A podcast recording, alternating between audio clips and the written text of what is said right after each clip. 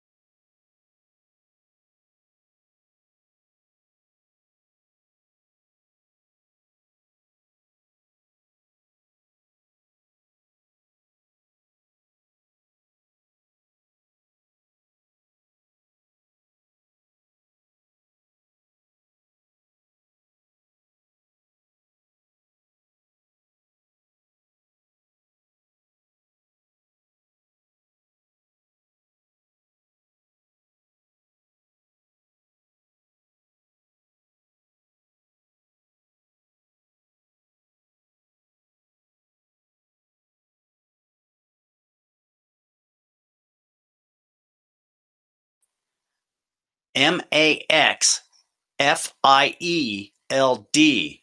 And you can go to tracymaxfield.com. She offers a variety of information for young people and parents to understand how to deal with these emotional stressors in life. Especially during the winter, it tends to pile up after these holiday periods you need to take a breath, relax, and always remember there's people there for you. It may not feel like that, and I understand that. I've been there. Being young is the hardest part in life. Understanding everything around you in your world, it's not easy. So get over to Tracy Maxfield. There's a whole encyclopedia of knowledge there. So reach out, get involved, and understand what goes on in our life. Because the news nowadays can really be depressing, that's for sure. You've got to remember it's only issues. And yes, we have to stand up to issues, or else they become problems when they become problems, we get kinetic energy happening, and that's not good. So always remember talk, reach out, and listen to others. Make sure you know what the story is before you lash out. It's very important to understand. Let's get into this morning's news. We've got a lot to cover. 21 Saudi cadets to be removed from U.S. training program after the Pensacola shooting. Now, Barr came out this morning with a statement. Let's listen in to what he has to say about this. This was an act of terrorism. The evidence shows that the shooter was motivated by jihadist ideology. The shooter arrived by himself. The other Saudi cadets happened to be in the area, and after the attack began, they took some videos of the resulting commotion around the building. While there is no evidence of assistance or pre knowledge of the attack by other members of the Saudi military or any other foreign nationals who were training in the United States, we did learn of derogatory material possessed by 21 members uh,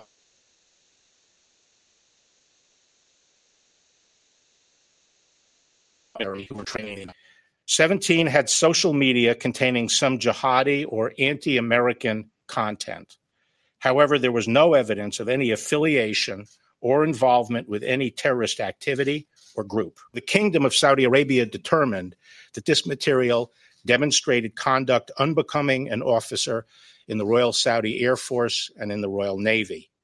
And the 21 cadets have been disenrolled from their training curriculum in the U.S. military and will be ret- returning to Saudi Arabia later today.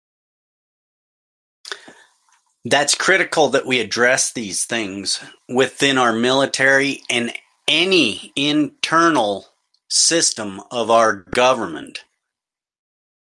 Remember, if our great republic falls, more than likely it's going to be from internal forces. So we've got to be aware of these people. And I'm not saying it's just the Muslims, it's any individual. We've got to be aware and we've got to address. We want peace and harmony around the world. And we want you to have your religious freedoms, your right of assembly, your right to choose. However, when that interrupts somebody else's space, we've got to determine what is right. Now, if you're going to be a radical about your religion, you've got to tone it down a little bit. It's okay to believe, but you cannot push your values on others in a forceful manner. And yes, here in the US, we're guilty of it too. I I admit that. You see, that's the pulse of our nation. We live in a superior constitutional government, and it's exciting to follow. And it takes individuals to step up to the plate and act, not react. That's when things go well in a nation. We're all involved. We've got to be involved. There's a lot going on in our world. A lot of it can be depressing, but you've got to stop the depressive thoughts and think about how to resolve these issues. It can get heavy, but we've got a lot of brilliant people in America, and they can handle this. Our job as the little guys, Americans, the true people uh, in our system. Our job is to educate ourselves, identify who's doing well and who's not, and to pluck those that do bad out of our system. It's critical.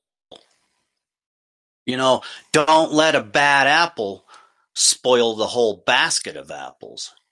And that's a good way to think about things. You don't want bad apples in the mix. So don't be ashamed of speaking up when bad things occur. We have to discuss these openly. See, America is strong like a chain. But that chain is only as strong as its weakest link.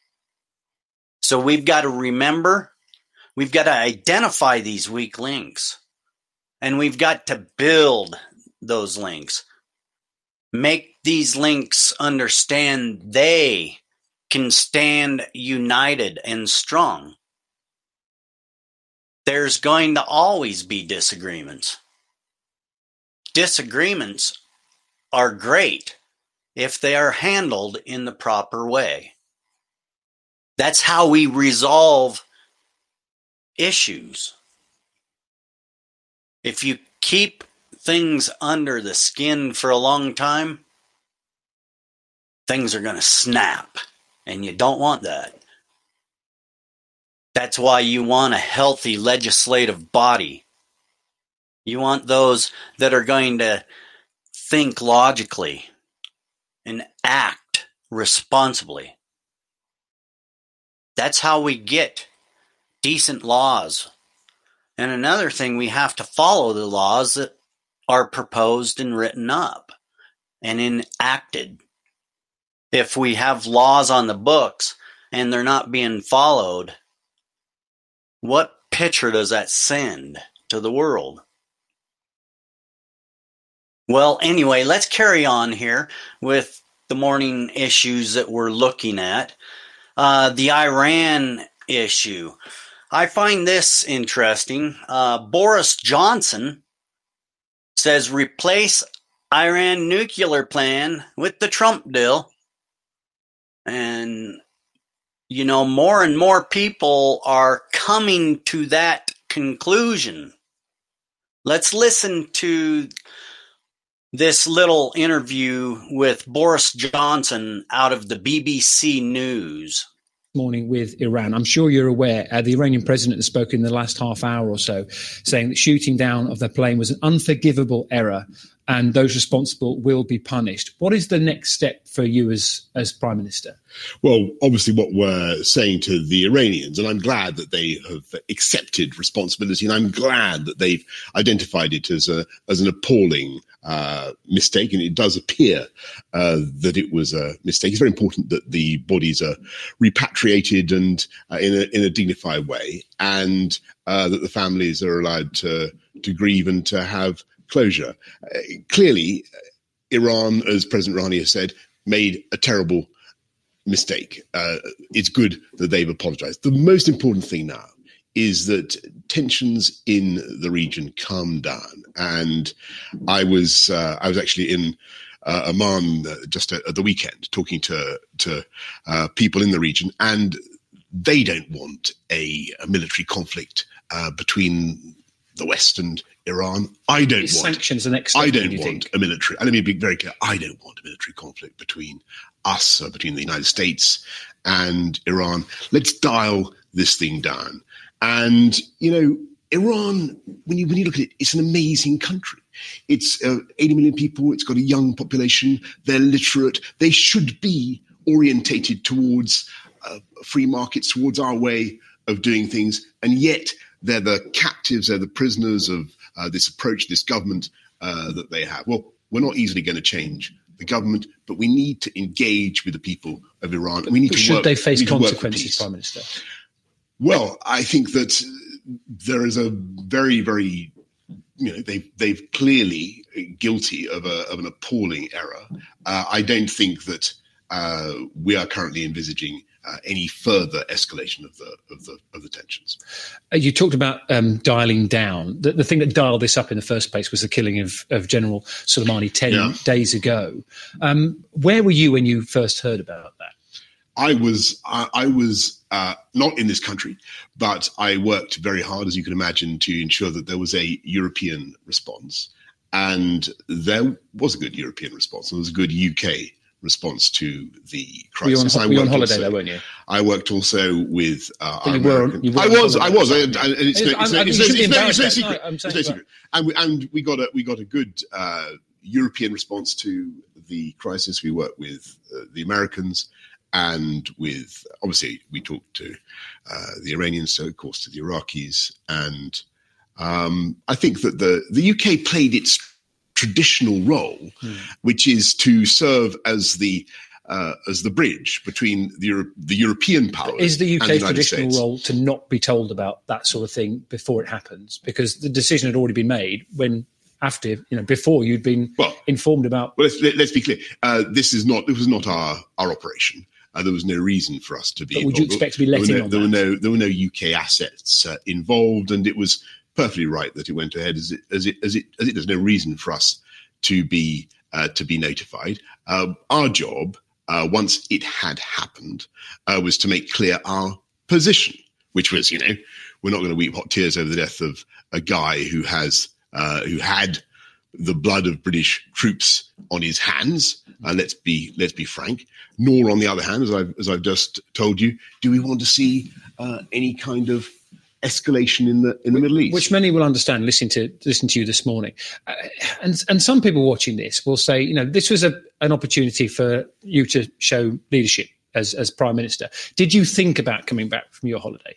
well, uh, we had a, as I say, um, our job, my job, was to concert the UK response and the European response to make sure that the uh, United States uh, understood our perspective and to work very hard to ensure that there was no escalation. And I think when you look at what has happened in the days since the the death of Qasem Soleimani, I, I think you know we are in a better place. That doesn't mean that the tensions aren't there.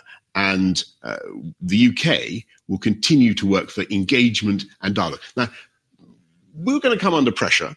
Uh, everybody will say, well, you've got to get rid of this nuclear deal, the JCPOA, right? This is what Trump wants. to Get rid of the, the JCPOA. My point to our American friends is look, somehow or other, we've got to stop the Iranians acquiring a nuclear weapon. I think that's the most, that's what the the the uh, Joint Collective Points Agreement does, the JCPOA. But if we're going to get rid of it, then we need a replacement. Now, the problem with the JCPOA is basically, and this, is- this, this is the crucial thing. This is why there's this tension. The problem with the, the agreement is that from the, the American perspective, it's a flawed agreement. It expires. Plus, it was negotiated by President Obama, and it has ma- it, it- from their point of view, it has many, many faults. Well, if we're going to get rid of it, let's replace it, and let's replace it with the Trump deal. Okay. That's what we need to see. Uh, And I think that would be a great way forward. President Trump is a great deal maker. Uh, by his own account and, and many others. Let's let's work together to replace the JCPOA Okay. and get the Trump deal instead. Can I ask you That's about the opportunity. your own deals? Do you think what's happened with uh, General Soleimani ha- has that made it more difficult for Nazanin Zaghari Ratcliffe to return Well, to the UK? I know it's something that you've Uh, been, I, I you know, think, been involved in during your previous jobs as yeah, well. no, absolutely. I think I think the the FCO we all work very hard to secure the release of a number of very difficult consular cases, including Nazanin. I'm I'm seeing Richard Ratcliffe, her husband, uh, very soon. Um, it's hard to, to say whether the death of Qasem Soleimani has actually made that particular case more or less difficult. I mean, I, I think Richard has his views. Uh, others have different views. Let's see. Let's see how we go. Okay. So there you have it. Uh, very interesting words from Boris Johnson. Uh, very smart individual there. Uh, himself, a very uh, avid deal maker.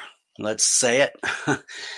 Trump is doing a wonderful job with what he's doing around the world. In not only my opinion, but many other people's opinions. Let me confirm I did not vote for Trump.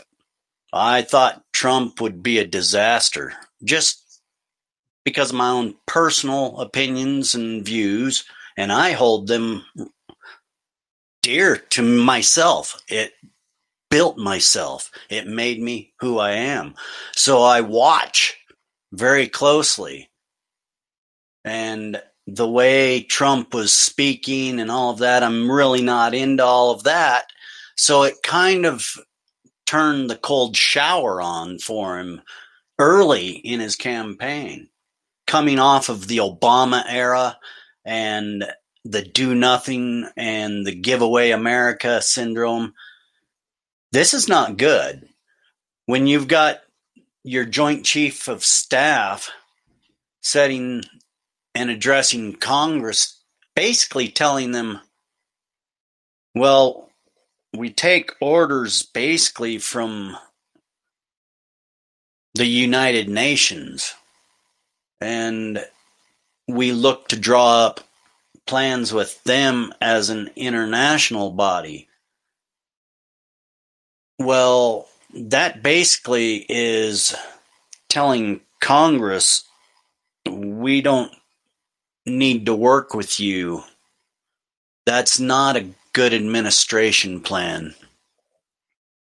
And this is one thing I love about our president Donald J Trump right now is he's not a globalist and I feel that he's putting the pressure on where it needs to be right now and it's critical for America's future.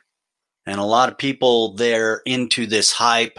They don't calm down and look at everything. I'm telling you, I'm probably voting Trump 2020 people. Uh, he he's really going to have to do something tremendous for me to change my mind at this point. There's a lot going on in the world today that our president is addressing that should have been addressed years ago. Iran is one of them. North Korea is one of them. And China is another.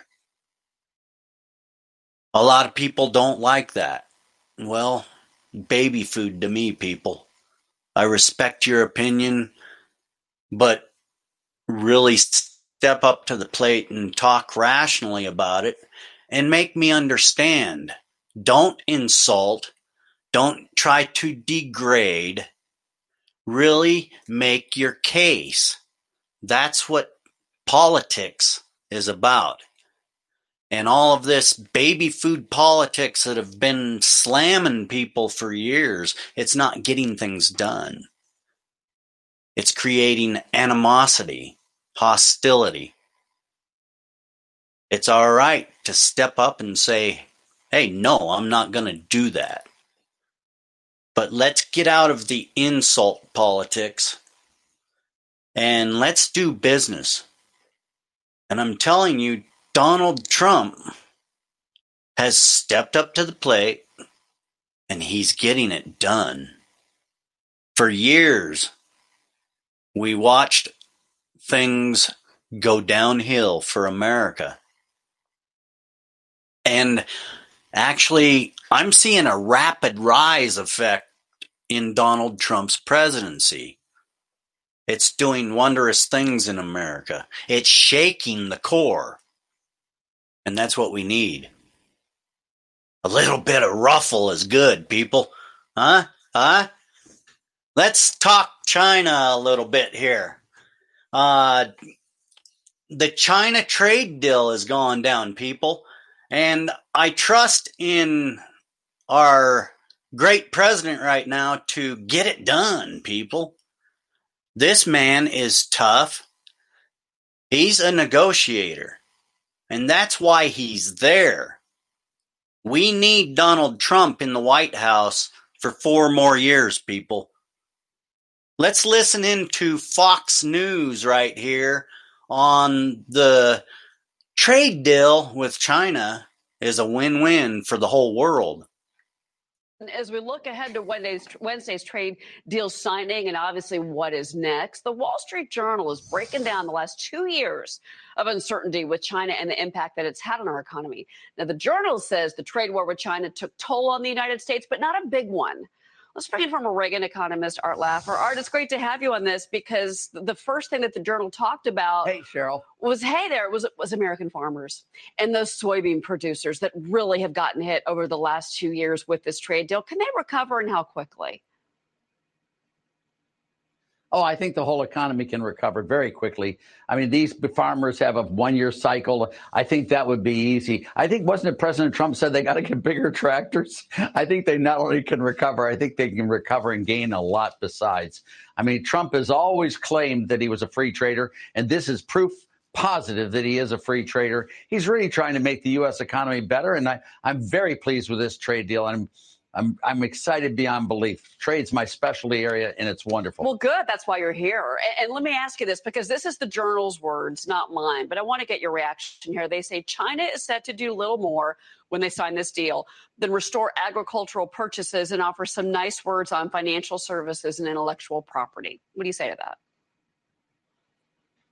I say it's just uh, I, that's a little understated. I, I, think it's much more than that. I think China's willing to really put in the whole hog on this deal and and really make a big trading expansion with the United States over time. I, I think it's much more than just a, a, a small little step back where we were. I think it's going to be a very first step for a big, big mm-hmm. relationship with China. China is our natural trading partner in this world. If there were ever two countries that could get the gains from trade, it's the United States and China. And I'm very excited. I was the first, one of the first group to go to mm-hmm. China in 1970 in October of 1970, I went with George Shultz and John Ehrlichman. We did the pre-Kissinger trip, and I've I've always fallen in love with China, and I thought that the.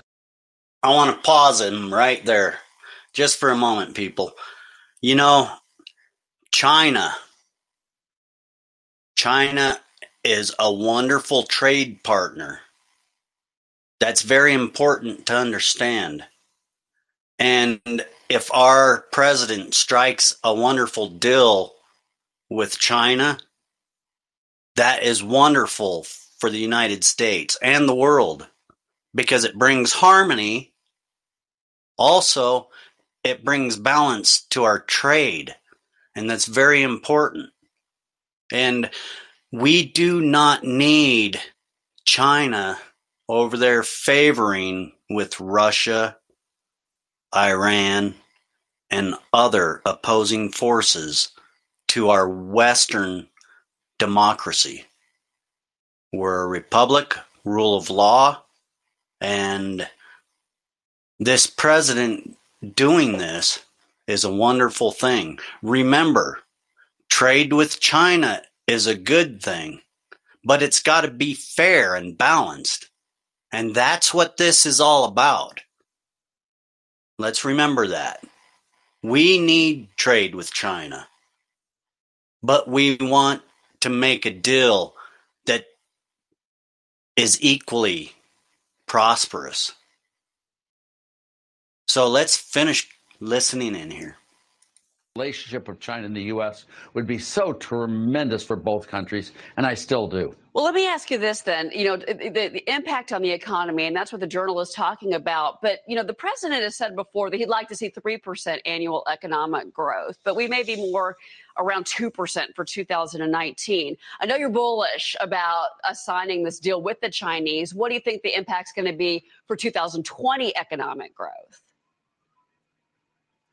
Let me just say that I understand the 3% number. I like it and all that's good. But, you know, this economy has done extremely well over the last two years. If you look at our economy in the context of the world, all the rest of the world has been declining dramatically. We have not declined dramatically. We're the one shining light on the global community that's done really well. I like to look at the U.S. economy relative to the rest of the world, and it's done nothing but expand, expand, and expand. Our GDP today is two and a half percent higher than it would have been had we grown at the rate of the mm-hmm. eurozone for mm-hmm. the last two years. Oh, yeah. I mean, that's that's a huge. That's seven hundred billion dollars. Mm-hmm. I mean, it's amazing what the tax bill did, what the deregulation has done. I have no no holdback on the U.S. economy. It's performing magnificently. And if the rest of the world turns around in any way, shape, or form in 2020, that will push U.S. economic growth even mm-hmm. higher. So I couldn't be happier with how the economy has performed, and I'm anticipating a really good year in 2020. Well, let me ask you before you go who wins in all of this? We've talked about farmers, but what about the auto industry? What about furniture makers? What about fireworks companies? I mean, we've talked over the last two years here at Fox Business about so many of these industries that were impacted by the trade war. Who's the first winner? Who's the big winner? The biggest winners are the US and China and the rest of the world. It's a win win for everyone. These are called the gains from trade, comparative advantage. David Ricardo, it is a win win for the world, this free trade agreement. And, and, you know, the further we go on free trade, the bigger the wins will be. The only losers I can see are some of the Democratic naysayers who are really, oh, oh, oh, it's never going to work. He's a protectionist, he's a tariff man, and all that. They're the losers. The winners are all the American people and the rest of the world you, you, know, it's not us versus them. It's mm-hmm. us with them making a more profitable world for everyone. All right. Art Laffer. Art, thank you for being here. Appreciate it. Cheryl, you're doing a great job. Take over the show more often. I love coming on with you. Oh, Charles would love to hear that. Thanks. Art, thank you, Art Laffer. I love Charles too. Don't get me wrong. Don't get me wrong. He'll be back. And that is some wise words right there, people. A win win when we deal with these people in the proper manner. Sometimes these uh, people around the world they get the wrong impression and sometimes it's good to set the impression right again. We've been kind of lackadaisical in our approach with foreign leadership and we've let this uh, bully mentality creep back into the world. We don't really need that. We need this president right now, people. We need balance back in the world. And that is so, so critical in what we are dealing with. Now, another thing that just came up is another round of U.S. sanctions hit Chinese companies ahead of the U.S. China deal signing. Let's listen to that real quick. Here, uh, we have news of new sanctions on a Chinese company, but this is about the North Koreans. Edward Lawrence, what do you got? Yeah, exactly. The uh, the Treasury Department has announced now new sanctions against a North Korean company and a Chinese company that's helping the North Koreans. According to the release, according to the Treasury Department, it says with material support through technology and other means, transporting goods back and forth between North Korea and China. This breaks the sanctions that the U.S. has on North Korea. So they've sanctioned the North Korean company that is working with the Chinese company. Now, yesterday, you may remember the spokesperson for the Chinese Foreign Ministry warned the U.S. U.S. not to sanction Chinese companies, say that they it does no good to do that. This is on the eve, I might add, of uh, signing the Phase One trade deal. Now, not expected at this moment to affect that, but again, you know, it's got to be on their minds as they're going to come into the White House. Back With Lawrence, we got it. Thank you very much indeed. So, still working behind the scenes to make sure that America stays great. That is an active administration on top of things. You don't wait two days for a Benghazi incident. No, people. This, I'm telling you, is really good when you see activity, stirring things, making it right, setting things right. NATO, another thing Donald Trump is doing is NATO. Isn't that wonderful, people? Going to be huge. Huge. All right. Now, you got to understand NATO is a good thing if it's used properly. And this is, I'm impressed how Mr. Donald Trump, our wonderful president of the United States, is actually actively handling all of these things that have just irritated and pulled on me for so many years. The thing here, people, you've got to remember this man doesn't need money. and I'll tell you, it's a wonderful thing, isn't it? Yeah. He's not taking. He's not taking advantage, people. He's giving advantage. Please remember that when you mark your ballot this time. Explain that to those that need understanding. We live in a very active world. We need a very active president. This man has more stamina than a lot of people I know, including myself. I'm voting Trump 2020. He's got to do something really stupid to change that, people, because what he's doing, he's a tactician, people. Brilliant. He's thinking 10, 20 years ahead of these people. And that's a wonderful thing. Huge. You're going to love it. Just watch. And that's the point. I watched Obama administration do some horrible things to America. I don't like to badmouth ex-presidents. But when an administration works together tirelessly to change and alter the way the Obama administration did, it's disturbing. Internal forces creeping into our great and wonderful system, trying to enact and change slowly, incrementally active. We need a very active president. And I'll tell you one more thing that I'm very impressed with is the vice president of this United States of America. That man, he sits there, he looks very dignified, he handles himself very well. He looks presidential, people. Yeah. Well, look out. As soon as Trump's done with the next five years, you might be seeing an active President Pence. So let's keep this ball rolling. It's very critical. We have a lot of work to do. And people like me, we have no chance of getting things done up there. We have to rely on our representatives and the people that we put into office.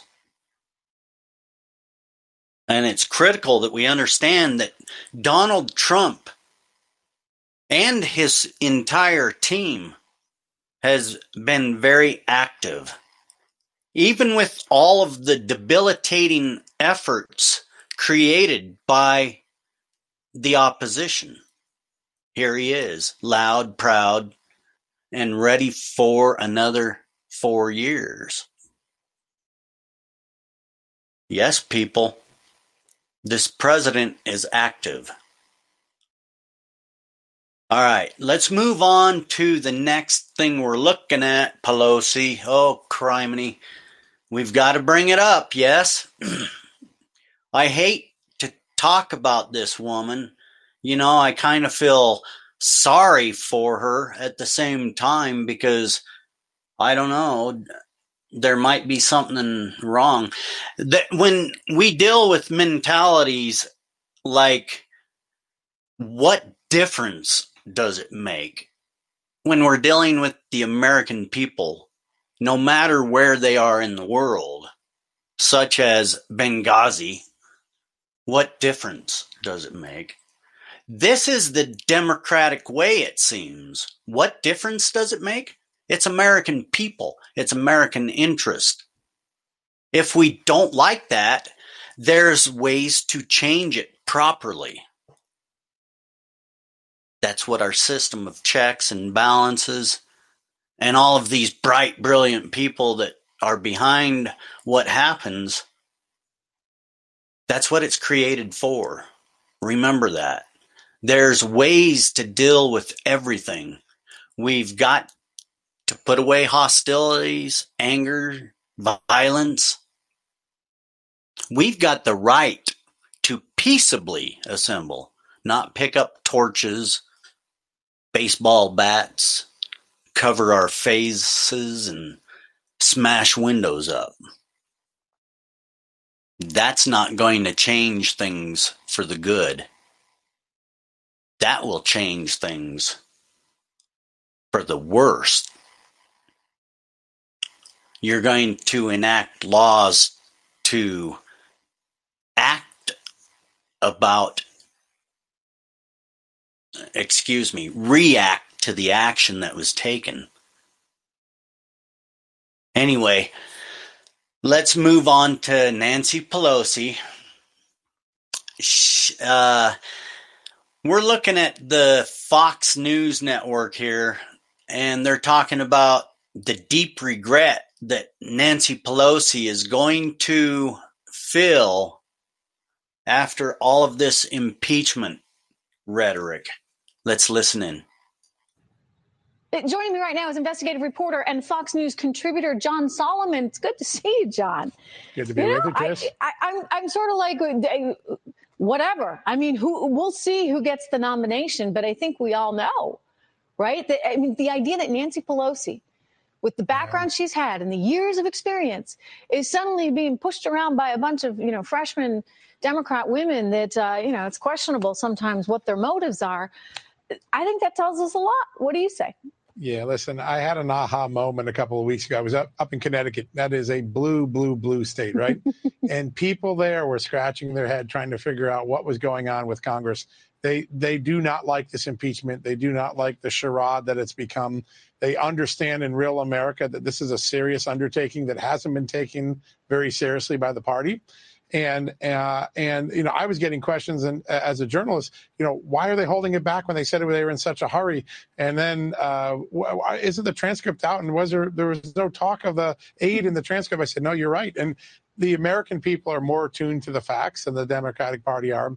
And I think they've taken this act to appease a very small wing of their party at the peril of their general election chances and at the peril of the credibility of their party.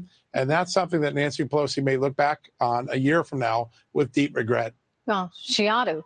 I mean, so now it's advancing to the Senate, and there's yeah. a chance, you know, it basically just gets dismissed. But there's also a chance that maybe something actually happens. I mean, I get a kick out of Democrats now. They don't even want to call John Bolton for it. Uh, Schiff yeah, was on the, the, View yeah. today saying, hey, you know, uh, maybe we won't bring him forward because we don't want to make him a hypocrite. Give me a break. I mean, what they have realized I yeah. think. And you know, you, you've read all the testimony, uh, as have I, the the, the yeah. backroom stuff as well. What they've realized, the Democrats, is that they don't have a case, so they can't try anything, can they, in the Senate?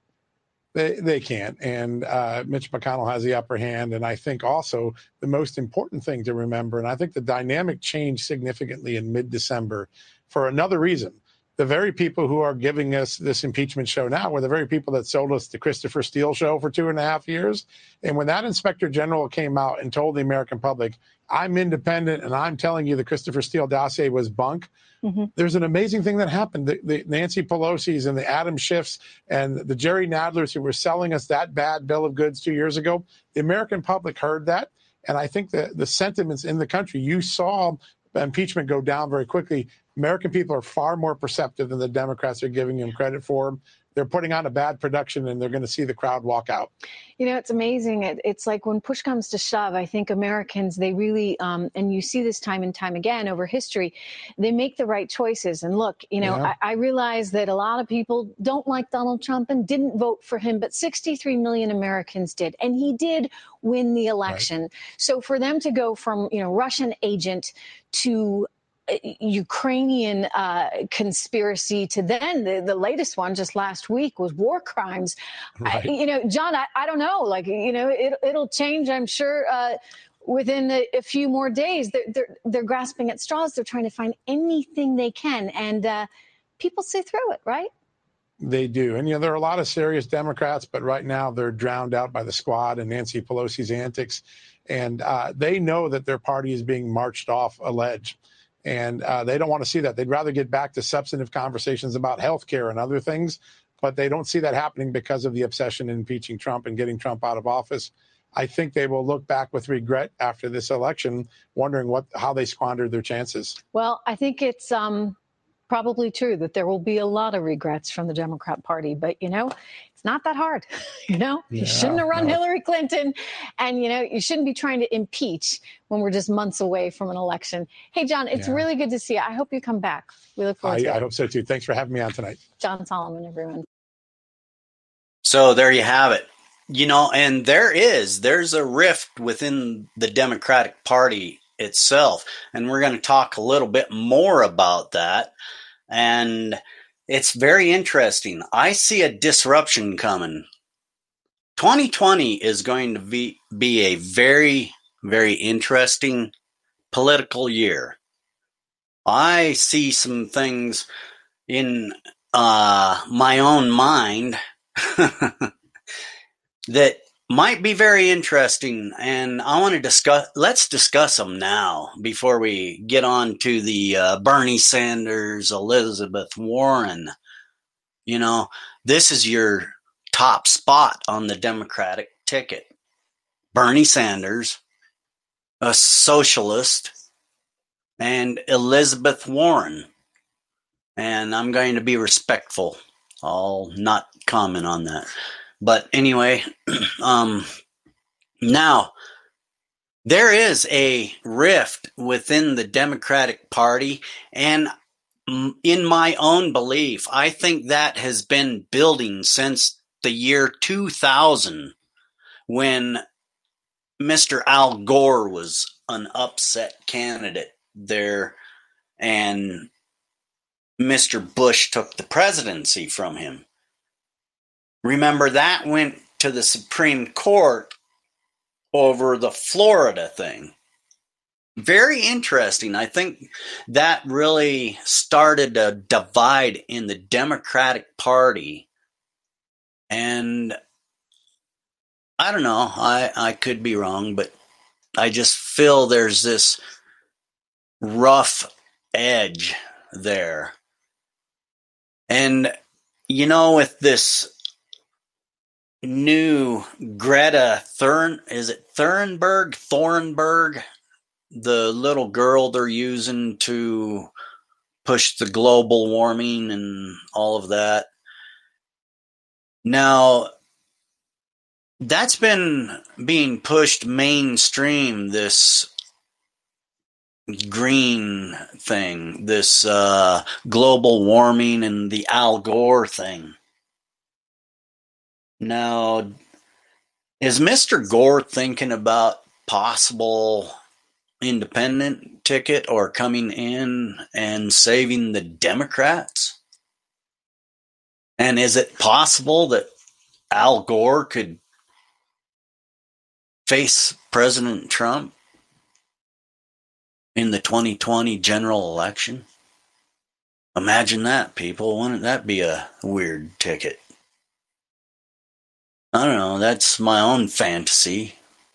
I, I just keep on remembering and seeing Mr. Gore popping up. And usually, when people start popping up and getting visualized during an election period, that signals something. Is it an underlying what they think is going to be an ace card? I don't know. It's something to think about. I would be very interested in your thoughts on that. You can always reach out to us. Send us an email at podcast at deadamerica.website. You can find all of our podcast and the things that we do at deadamerica.website. We're going to start doing a lot of different things on the website, in the real world, and in our real life. Because to enact change, you've got to believe in the change and you've got to start the change within yourself. That's very important. How we do that is educate ourselves. An active, well educated citizen. That's going to make a strong America. Remember, we just talked about the strong links? Education. I wish I would have learned that a long time ago. And that's another point. It doesn't matter how old you are, people. You can train yourself to be different, act different, think different, live different. And when you slow your mind down enough to really consider possibilities instead of the naysayers that you surround yourself with, Start the change in your life today. Surround yourself with positivity. If it's not positive, walk away, walk away. If you have to, run very fast. What you live is what you are. What you take in is what you're going to be. I'm living proof. Now I've I've had to change who and what I am. Some of it willingly and some of it not so willingly. Some of those old habits, some of those old feelings that embed themselves when we're very young. They're hard to change at times. But believe me, baby steps, you can do anything. Change yourself. Surround yourself with positive. Think positive, act positive, and be positive as much as possible. It's hard to do. Believe me, I know that firsthand. With all the distraction, all the hostility, all the anger, the violence in the world, choose to be positive and spread harmony. I don't care if you're into rock and roll. I don't care if you're into country. I don't care what you're into in your personal life. That's your personal life. What I care about is the social interactions with each other. This is what matters in our world the most. It's hard to do because each of us are unique.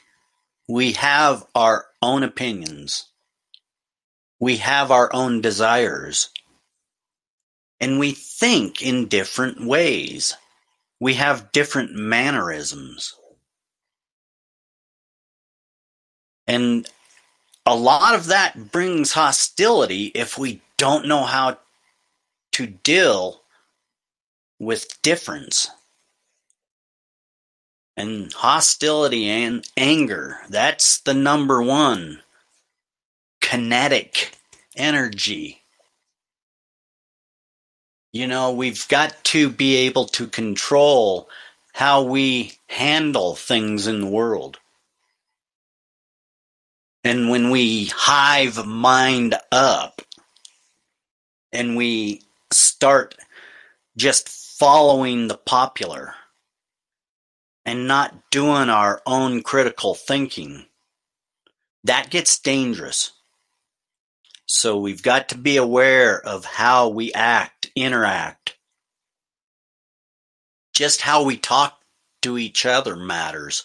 I did not think about that for so many years in my life. How I used to cuss and swear like a dog. I still do once in a while. But I work hard to change how I interact with people and my ability to articulate how I feel. It's important. And it's important that we understand you. And anger, it doesn't get your point across very well. It shows people that you are reactive to the situation. So we've got to pull our emotions back sometimes and understand the world is a bad place. We have to learn to live in a very bad playground and see the positive within it. Let me give you a hint here, people. I have been changing the media intake that I take in. Sure, I try to stay up on all the politics I can, all of the current events, all of anything that I can. But I try to keep it as positive as possible. And that means giving a message out when you articulate your message. And that's very important. So it's interesting how some people react and reaction matters. If it's bad, just let it slide off the side of your shoulder. Especially here on the internet. A lot of people, you know, they feel secure behind that keyboard and they're willing to do and say anything, type anything in that chat box to get a reaction. uh, I love you, brother, sister. Uh, let me look here. Uh, yeah, it looks like brother. All right.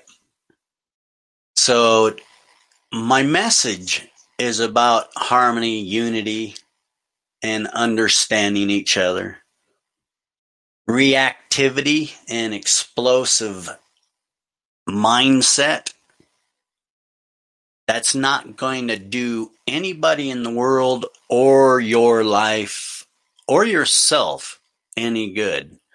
So the change starts with you, my friends. That's the point. Yeah, before I used to react to all of that stuff violently, hostility, salivating.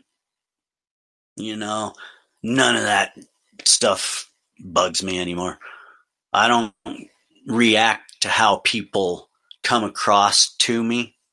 What matters more to me is how I can maintain and still push my message out that's what matters in the world, people. Don't react to a negative situation. There's always a positive situation you can turn to. So, identify, understand, learn, educate yourself. That's the best way to deal with disruptive forces in this world. Let's get back into this election cycle thing. Bernie Sanders, Elizabeth Warren, they're they're the pick for the Democrats. Let's listen in. The race for the White House now, and tonight's final Democratic debate before the first votes in Iowa. Senator Cory Booker, the latest Democrat to drop out of the race, as the remaining candidates prepare for some heated clashes in Des Moines tonight. Linsey Davis is on the scene, and Linsey, we're already seeing a skirmish between Bernie Sanders and Elizabeth Warren. We certainly are. Good morning to you, Georgia. The storyline here is interesting. It's not so much a he said, she said, as it is his campaign says one thing, her campaign says another. And according to a new national poll, this, the national frontrunner is still Joe Biden, but many of the headlines are, of course, on Sanders and Warren and a growing rift. The stage is set for a fiery debate tonight here in Iowa as tensions rise between Senators Elizabeth Warren and Bernie Sanders campaigns now duking it out over a private conversation in 2018 when Sanders allegedly told Warren a woman can't win. Warren saying in a statement, among the topics that came up was what would happen if Democrats nominated a female candidate. I thought a woman could win. He disagreed. Sanders denies the claims, calling the idea that he would say a woman couldn't win ludicrous, stating, do I believe a woman can win in 2020? Of course. After all, Hillary Clinton beat Donald Trump by 3 million votes in 2016. The Warren campaign also taking issue with a report alleging Sanders volunteers are slamming her as a candidate of the elite, unable to expand the Democratic base. But despite a recent Des Moines Register poll showing Sanders surging to the top in Iowa, a new Quinnipiac poll suggests nationally the candidate to beat is still Joe Biden.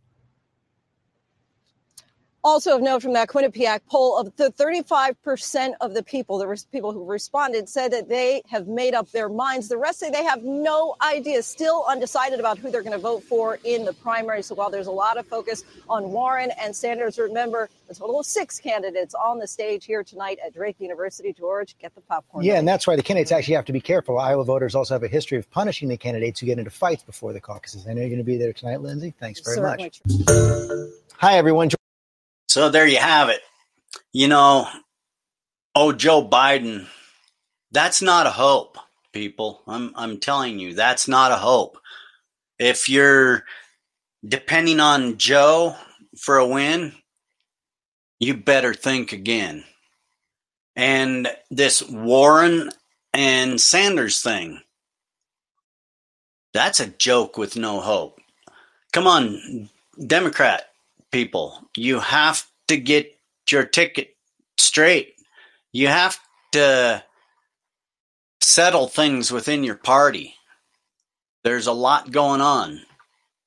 And it's up to you to fix it. If you want to take a ticket, you've got to have a candidate with some hope. So I don't know. It's up to you guys to figure all that out. There's a lot going on in the world here and there's there's the Republicans they held a news conference and I want to listen into this. It's about 14 minutes long, but I do want to go ahead and trudge through it because it's important to know what is happening right now, especially on this Republican ticket and how they are reacting to all of the negatives that the Democrat Party has been throwing at them. Let's listen in real quick. So he is uh, going to be back shortly. Um, and uh, we're pleased to be joined by our Chief Deputy Whip uh, and also by our Conference Secretary, Mr. Smith, who are both going to uh, speak in just a few minutes. Uh, as we gather this morning, um, we're still obviously watching closely what's unfolding on the streets of Iran. Uh, unbelievably courageous uh, demonstrations underway. Um, the Iranian people very clearly understand the damage that their own regime is doing uh, around the world, the damage their regime is doing uh, to to the nation of Iran, uh, and taking to the streets to protest, putting their lives at risk, absolutely literally. And uh, we all stand strongly with the people of Iran. Uh, we're also watching. We anticipate that the speaker will finally bring a vote to the floor to name managers for the articles of impeachment. Uh, obviously, after saying for months and months it was urgent that President Trump be impeached, the Speaker of the House then sat on the articles uh, for many, many weeks. Uh, unclear exactly what she believes she accomplished by it. Uh, we seem to be in exactly the same situation we were in uh, previously, uh, except that we've now had this tremendous delay, which means that important pieces of work, like, for example, USMCA, which obviously uh, the House has passed, which we need to have passed in the Senate, uh, will not be taken up because the Senate uh, will now be focused on uh, the impeachment trial. So uh, we're going to continue to focus uh, on what's necessary to make sure we're upholding our oaths to the Constitution and to make sure that we're continuing to work on the issues that matter to the American people. And with that, I would like to. With that, I want to take a break and do a few plugs here, people before we end the show, I definitely want to plug our friend over there at HoosierReason.com, Andy Hoosier. We will be with Andy at 4 p.m. Pacific Standard Time today, 7 p.m. Eastern. Make sure you tune in for that, and you can find it at HoosierReason.com or just Google Hoosier Reason you'll find Andy. And you can always go over to deadamerica.website and we've got Andy's banner, the voice of reason, loud and proud right there in the center stage for you to click on. Come on over and join us today and definitely subscribe to Andy's podcast and his website, his newsletter. A lot of good information comes out of there. This gentleman takes time, he does research, and he can articulate. You know, I'm I'm an old hillbilly on the backwoods of Oregon here. I do this because I care. Andy, he's a professional.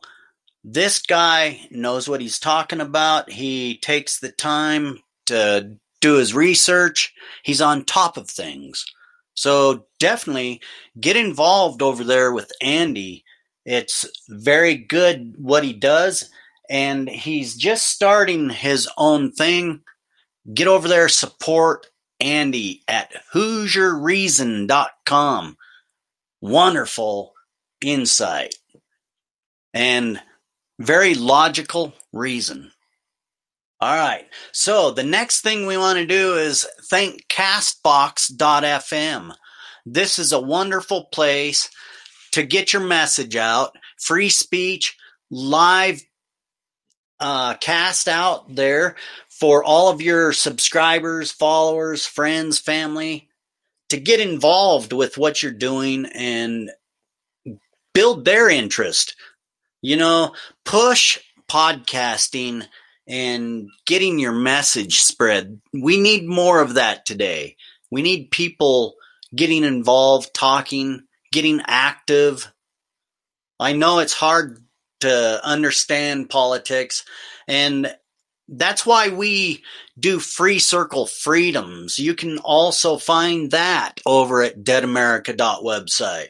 Free Circle Freedoms, we go through older textbooks and documents that were printed a while back that help us understand how civics and social activity really matter in our world. We outline constitutional principles, values. We try to help understand the Constitution and this is another reason why we do it. It helps our reading skills. It helps our ability to articulate our message properly and effectively. And, you know, it may help somebody out there. I never know that. This is why I do what I do. It helps me educate myself for a better, brighter future and along the way, I might help somebody. Isn't that enough? Isn't that wonderful? It's beautiful. That's the American way, people. Think about beyond yourself, reach out, help, and be a blessing, not a curse.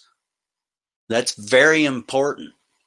Let's get back into this introduce um, our uh, gentleman uh, from Missouri, Mr. Smith, uh, to talk about uh, a range of issues connected to impeachment uh, as well as uh, USMCA. Thank you, Madam Chair. It's a pleasure to be here this morning. just as the the chair had stated, the Democrats, it looks like Nancy Pelosi is going to bring forth and releasing the articles of impeachment to the Senate this week.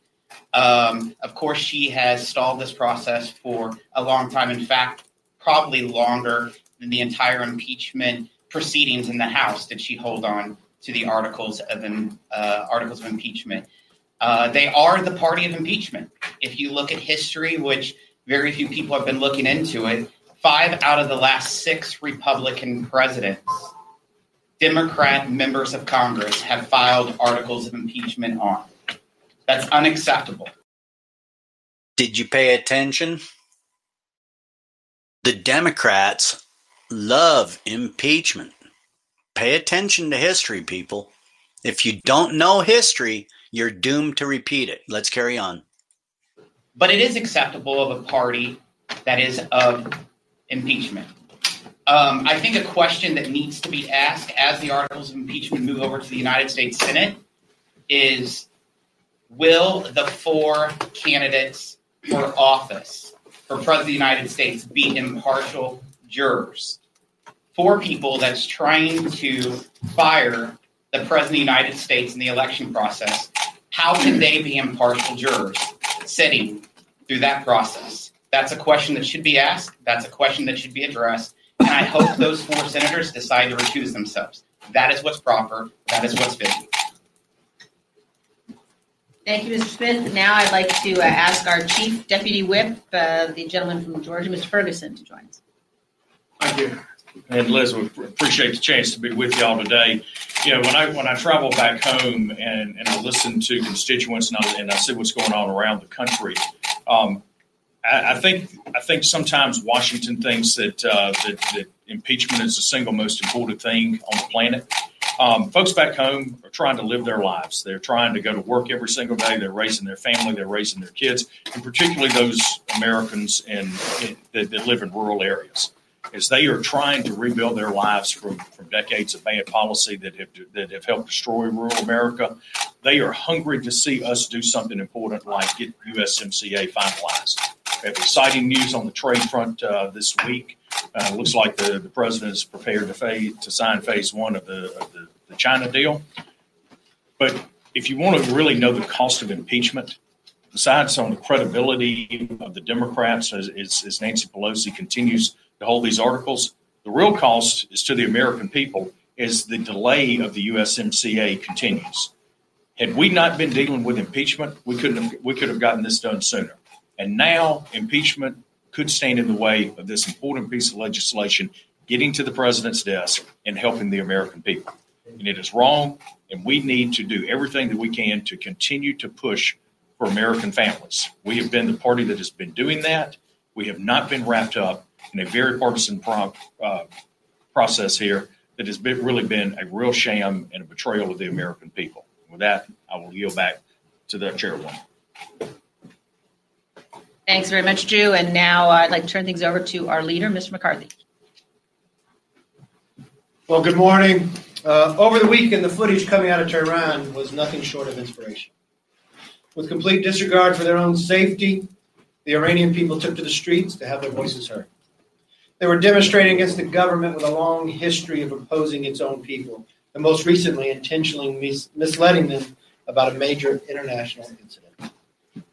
After initially lying to the world, Iranian officials finally admitted that they were responsible for shooting down a commercial airliner that claimed the lives of 176 innocent people. The Iranian people rightfully objected to this horrific decision by their own leadership. This is a leadership that just a few months ago killed 1,500 protesters for simply coming out to have a voice, freedom of speech. America should stand with anyone in the world who craves freedom. We have a long history of doing that. That's why I introduced a resolution in support of the protesters, condemning the leadership of Iran for shooting down and killing 176 innocent people. This is not a political issue. This is a time that will test this Congress. Does it stand with those in the world who crave freedom? America is so much more than a country. America is an idea. An idea that's so powerful, it can unite those even that's under a regime in Iran to crave the freedoms that America inspires from Hong Kong to Taiwan to Tehran. This is an opportunity for this Congress to put politics aside. An opportunity what the founding fathers craved and built. An idea that we will able not only maintain it in this nation, but grow it around the world. This is a moment for this leadership to act. This is a chance of bipartisanship. This is a chance to change the course of what we gave a message to Iran government last week. I know there were those out there that thought somehow Iran would unite. But no, quite the opposite. They crave the freedom in which we inspire to show. So I ask all members to sign on, and this bill should be voted on. I know um, we just heard from Speaker Pelosi uh, that she will be moving the managers, which we had hoped for months ago. I know within her own leadership there were questions about why she held it. No one questions about what she gained, was nothing. But if there's anyone who gained from this, it'd be anybody who's running for president that's not in the U.S. Senate. With Iowa quickly upon us in early February, those four senators who are running for president will now no longer have a voice. Interesting to me if I'd see the Democrat National Committee ask those who are not senators to not campaign while the others cannot. I know what happened four years ago. Something no one thought would. But the head of a complete party, the Democrat National Committee, resigning the day before, actually the night before the nominating convention. Why? Because emails came out to show that one of the main campaigners, Senator Bernie Sanders, was cheated. They had a process in there where they have super delegates. super delegates are the insurance policy for the establishment to determine who can become the nominee. Because of this horrific act, the Democrat National Committee actually removed super delegates on the first round. Senator Sanders actually has a chance to win, but not now that Nancy Pelosi has held these documents. There was nothing gained. It goes against everything she said. But if you look at the true political nature of why, to harm one campaign and give a benefit to another. The only rightful thing of Joe Biden to make a pledge not to campaign why Bernie Sanders cannot after what the Democrat National Committee had done to his campaign a few short years ago. Open it up for questions. And there you have it. Very interesting, very intellectual, and I'm telling you, there's some upsets coming that we may not see. Better keep a close eye on things.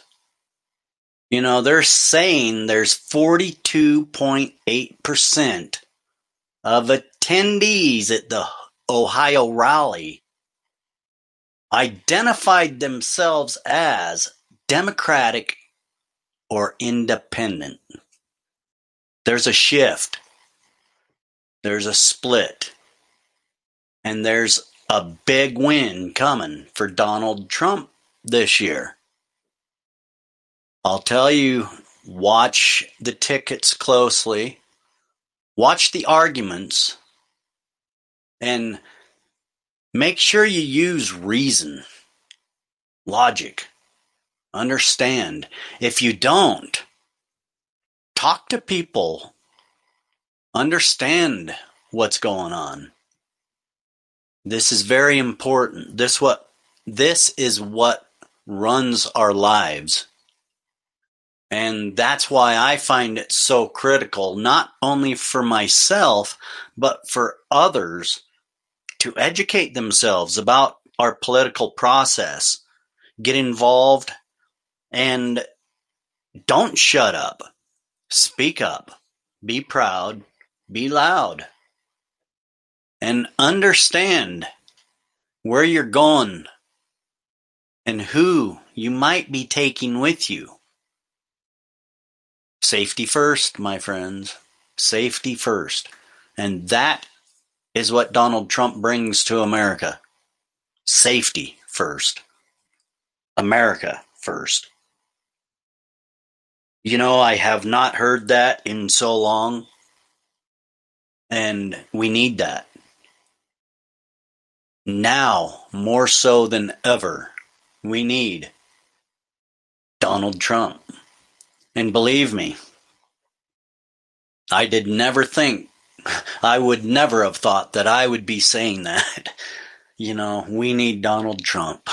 But thank God we have him. He's doing huge things, wonderful things, magnificent things. And he's getting it done. He's working. Hard for American principles, American values, and everybody's right. You know, remember this. He not only fights for his right, your right, my right, he fights for everybody's right. We should be pushing freedom and democracy and a republic mindset throughout the world. I don't know how many of you remember the old Senator Larry Bird. He explicitly warned about entering into Afghanistan and getting in that quagmire. Internal forces sometimes work against the American values, the American principles, the American freedoms, which we should be pushing around the world. A lot of men and women died for our rights, our freedoms. I don't understand all of it, but by golly, I'm digging deep. I want to understand it all. That's why it's important to understand your history. Yes, it can be boring. Yes, it can be very, very hard to pick up a book. But why don't we try that? Why don't we set down the cell phone and pick up a book? Once a week, challenge yourself. The more we can read, the more we can understand. And, you know, this is very interesting. If you can't challenge yourself and bring yourself to a better place, a better position in life, you just make it harder for yourself. So when we take up learning and we get involved and take an active role in our life, our mindset, that's when we start winning. It's okay to ask questions. It's okay not to understand. The only way we understand is to ask questions, to pick up books, learn, and here, challenge. This is the thing. Challenge what you learn, always. And that does not mean be a smart A, you know? You've got to uh, have an adult mindset with everything you do in life. It's okay to kid around, joke around, but when it comes to life and business, be very serious. Be very precise. Be active. Involve yourself. Sometimes it hurts to get involved. And to learn to participate when you're actively in pain all the time. This chronic pain syndrome can suck for people. Believe me, I know. I deal with it all the time. But yet I want to learn. I'm over 50 years old, but yet I'm eager. I'm always learning. I can learn from a child. I can learn from just setting alone. Dig deep. Be critical to yourself, of yourself. But yet remember to be gentle with yourself. Yes, we all do bad things in life, and we've all got to put ourselves in check. And when we start understanding life is a wonderful thing and it's not a burden, things start changing for us. It starts with education That's where it starts, people. Always try to challenge yourself. I miss uh, pronunciate, see, words all the time, but I challenge myself all the time. It's, it's to better myself. I don't cry about it. I don't get embarrassed about it. I used to. Used to get angry because people go, hey, you're saying that wrong.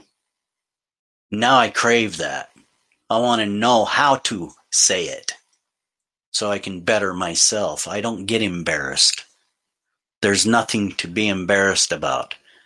If there's a weakness within yourself, identify it, challenge yourself, and work very hard to repair it. Because when we work on ourselves first, everybody outside of ourselves win. Because a better you bring, brings a better world. It all starts with you. Positive thinking, being there for one another without judgment, hostility. Sure, I don't like what a lot of people do, what a lot of people say. But it's up to me how I handle it. And I choose to try to be positive in any type of situation. Life is so precious and short. Get involved and stay active. Challenge yourself daily. Independent thought. And think about others. Don't take advantage, give advantage. I'm going to wrap her up today. Before I do, we're going to plug Andy Hoosier one more time. HoosierReason.com. We're going to be with Andy later today talking about whatever comes up. Uh, a lot of history, a lot of uh, educate yourself, you know, and Andy is one of those that can help you educate yourself about the now, about what's going on, especially in that political realm when you are seeking some understanding. This is a bright young man, and I'm telling you, you need a little bit of reason in your life. Get over, check out Andy. He's great. We need to get involved, people. So come over, sit with us today, 4 p.m. Pacific Standard Time, 7 Eastern Standard Time. Go over to deadamerica.website and you can find Andy's banner right there, loud and proud. Click on it. It'll take you over to see Andy and get involved with Andy. He is starting his own thing. Uh, he's looking for participation. And I'm telling you, we need more people like Andy willing to step up, speak out, and tell it like it is, how you see it. We don't always have to agree, but we should listen. We should understand. That's what we are. We need to teach ourselves. And the way we teach ourselves is get outside of ourselves.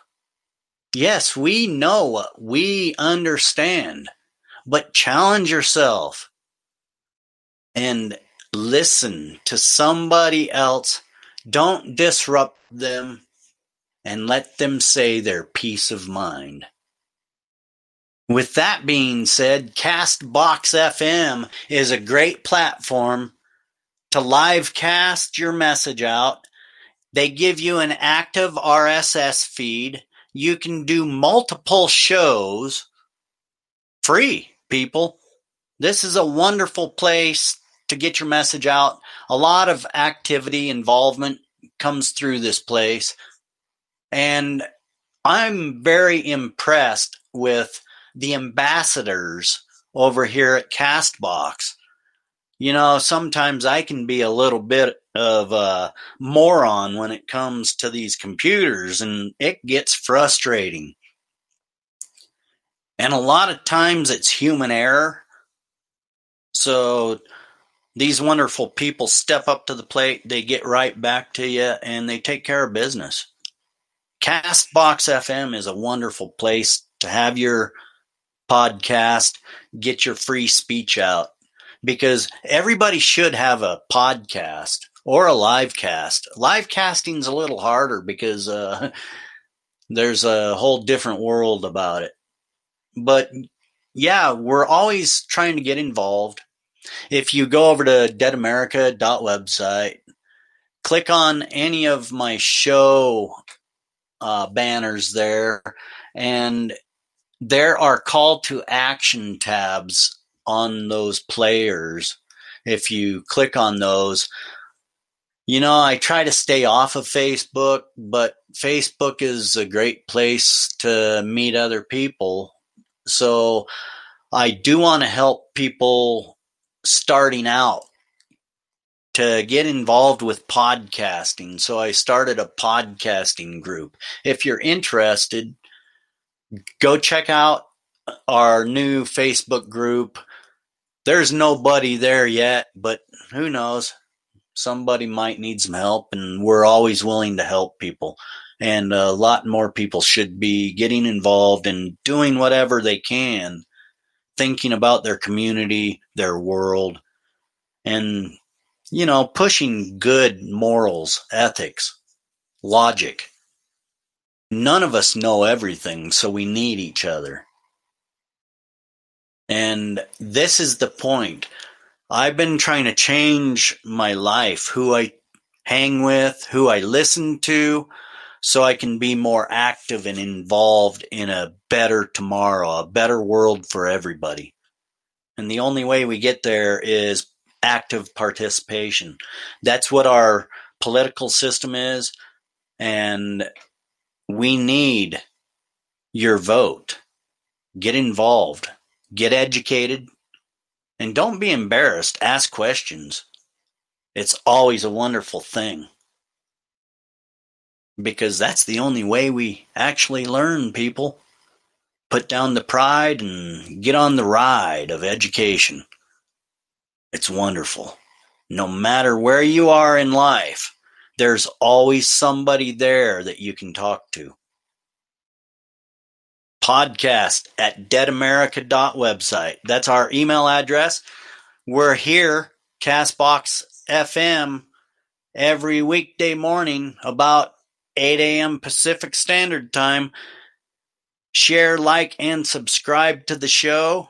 Make sure you tell all of your family and friends. Get over here Get involved. We open up the mic at the end of the show for free speech. We give everybody five minutes. I shut off my microphone and sometimes even my headphone. That's your right. If you don't like it and you can't stand it, you turn the channel, people. Don't get aggravated, excited, and balled up. Do something about it. Go find something else to listen to and be positive. With that being said, I'm opening up the microphone for free speech. If you're on Castbox FM, there should be a telephone there that you could click on. Do you want your time? It's hard to get on and say how it is sometimes, but you're always welcome here. All right, with that being said, thank you for listening to us today. Join us right back here tomorrow and join us over at Andy Hoosier's uh, Voice of Reason show this afternoon, 4 p.m. Pacific Standard Time, 7 Eastern. God bless you. God bless the USA. And thank you to every veteran, past, present, future. You make America proud and strong. Ed Waters out.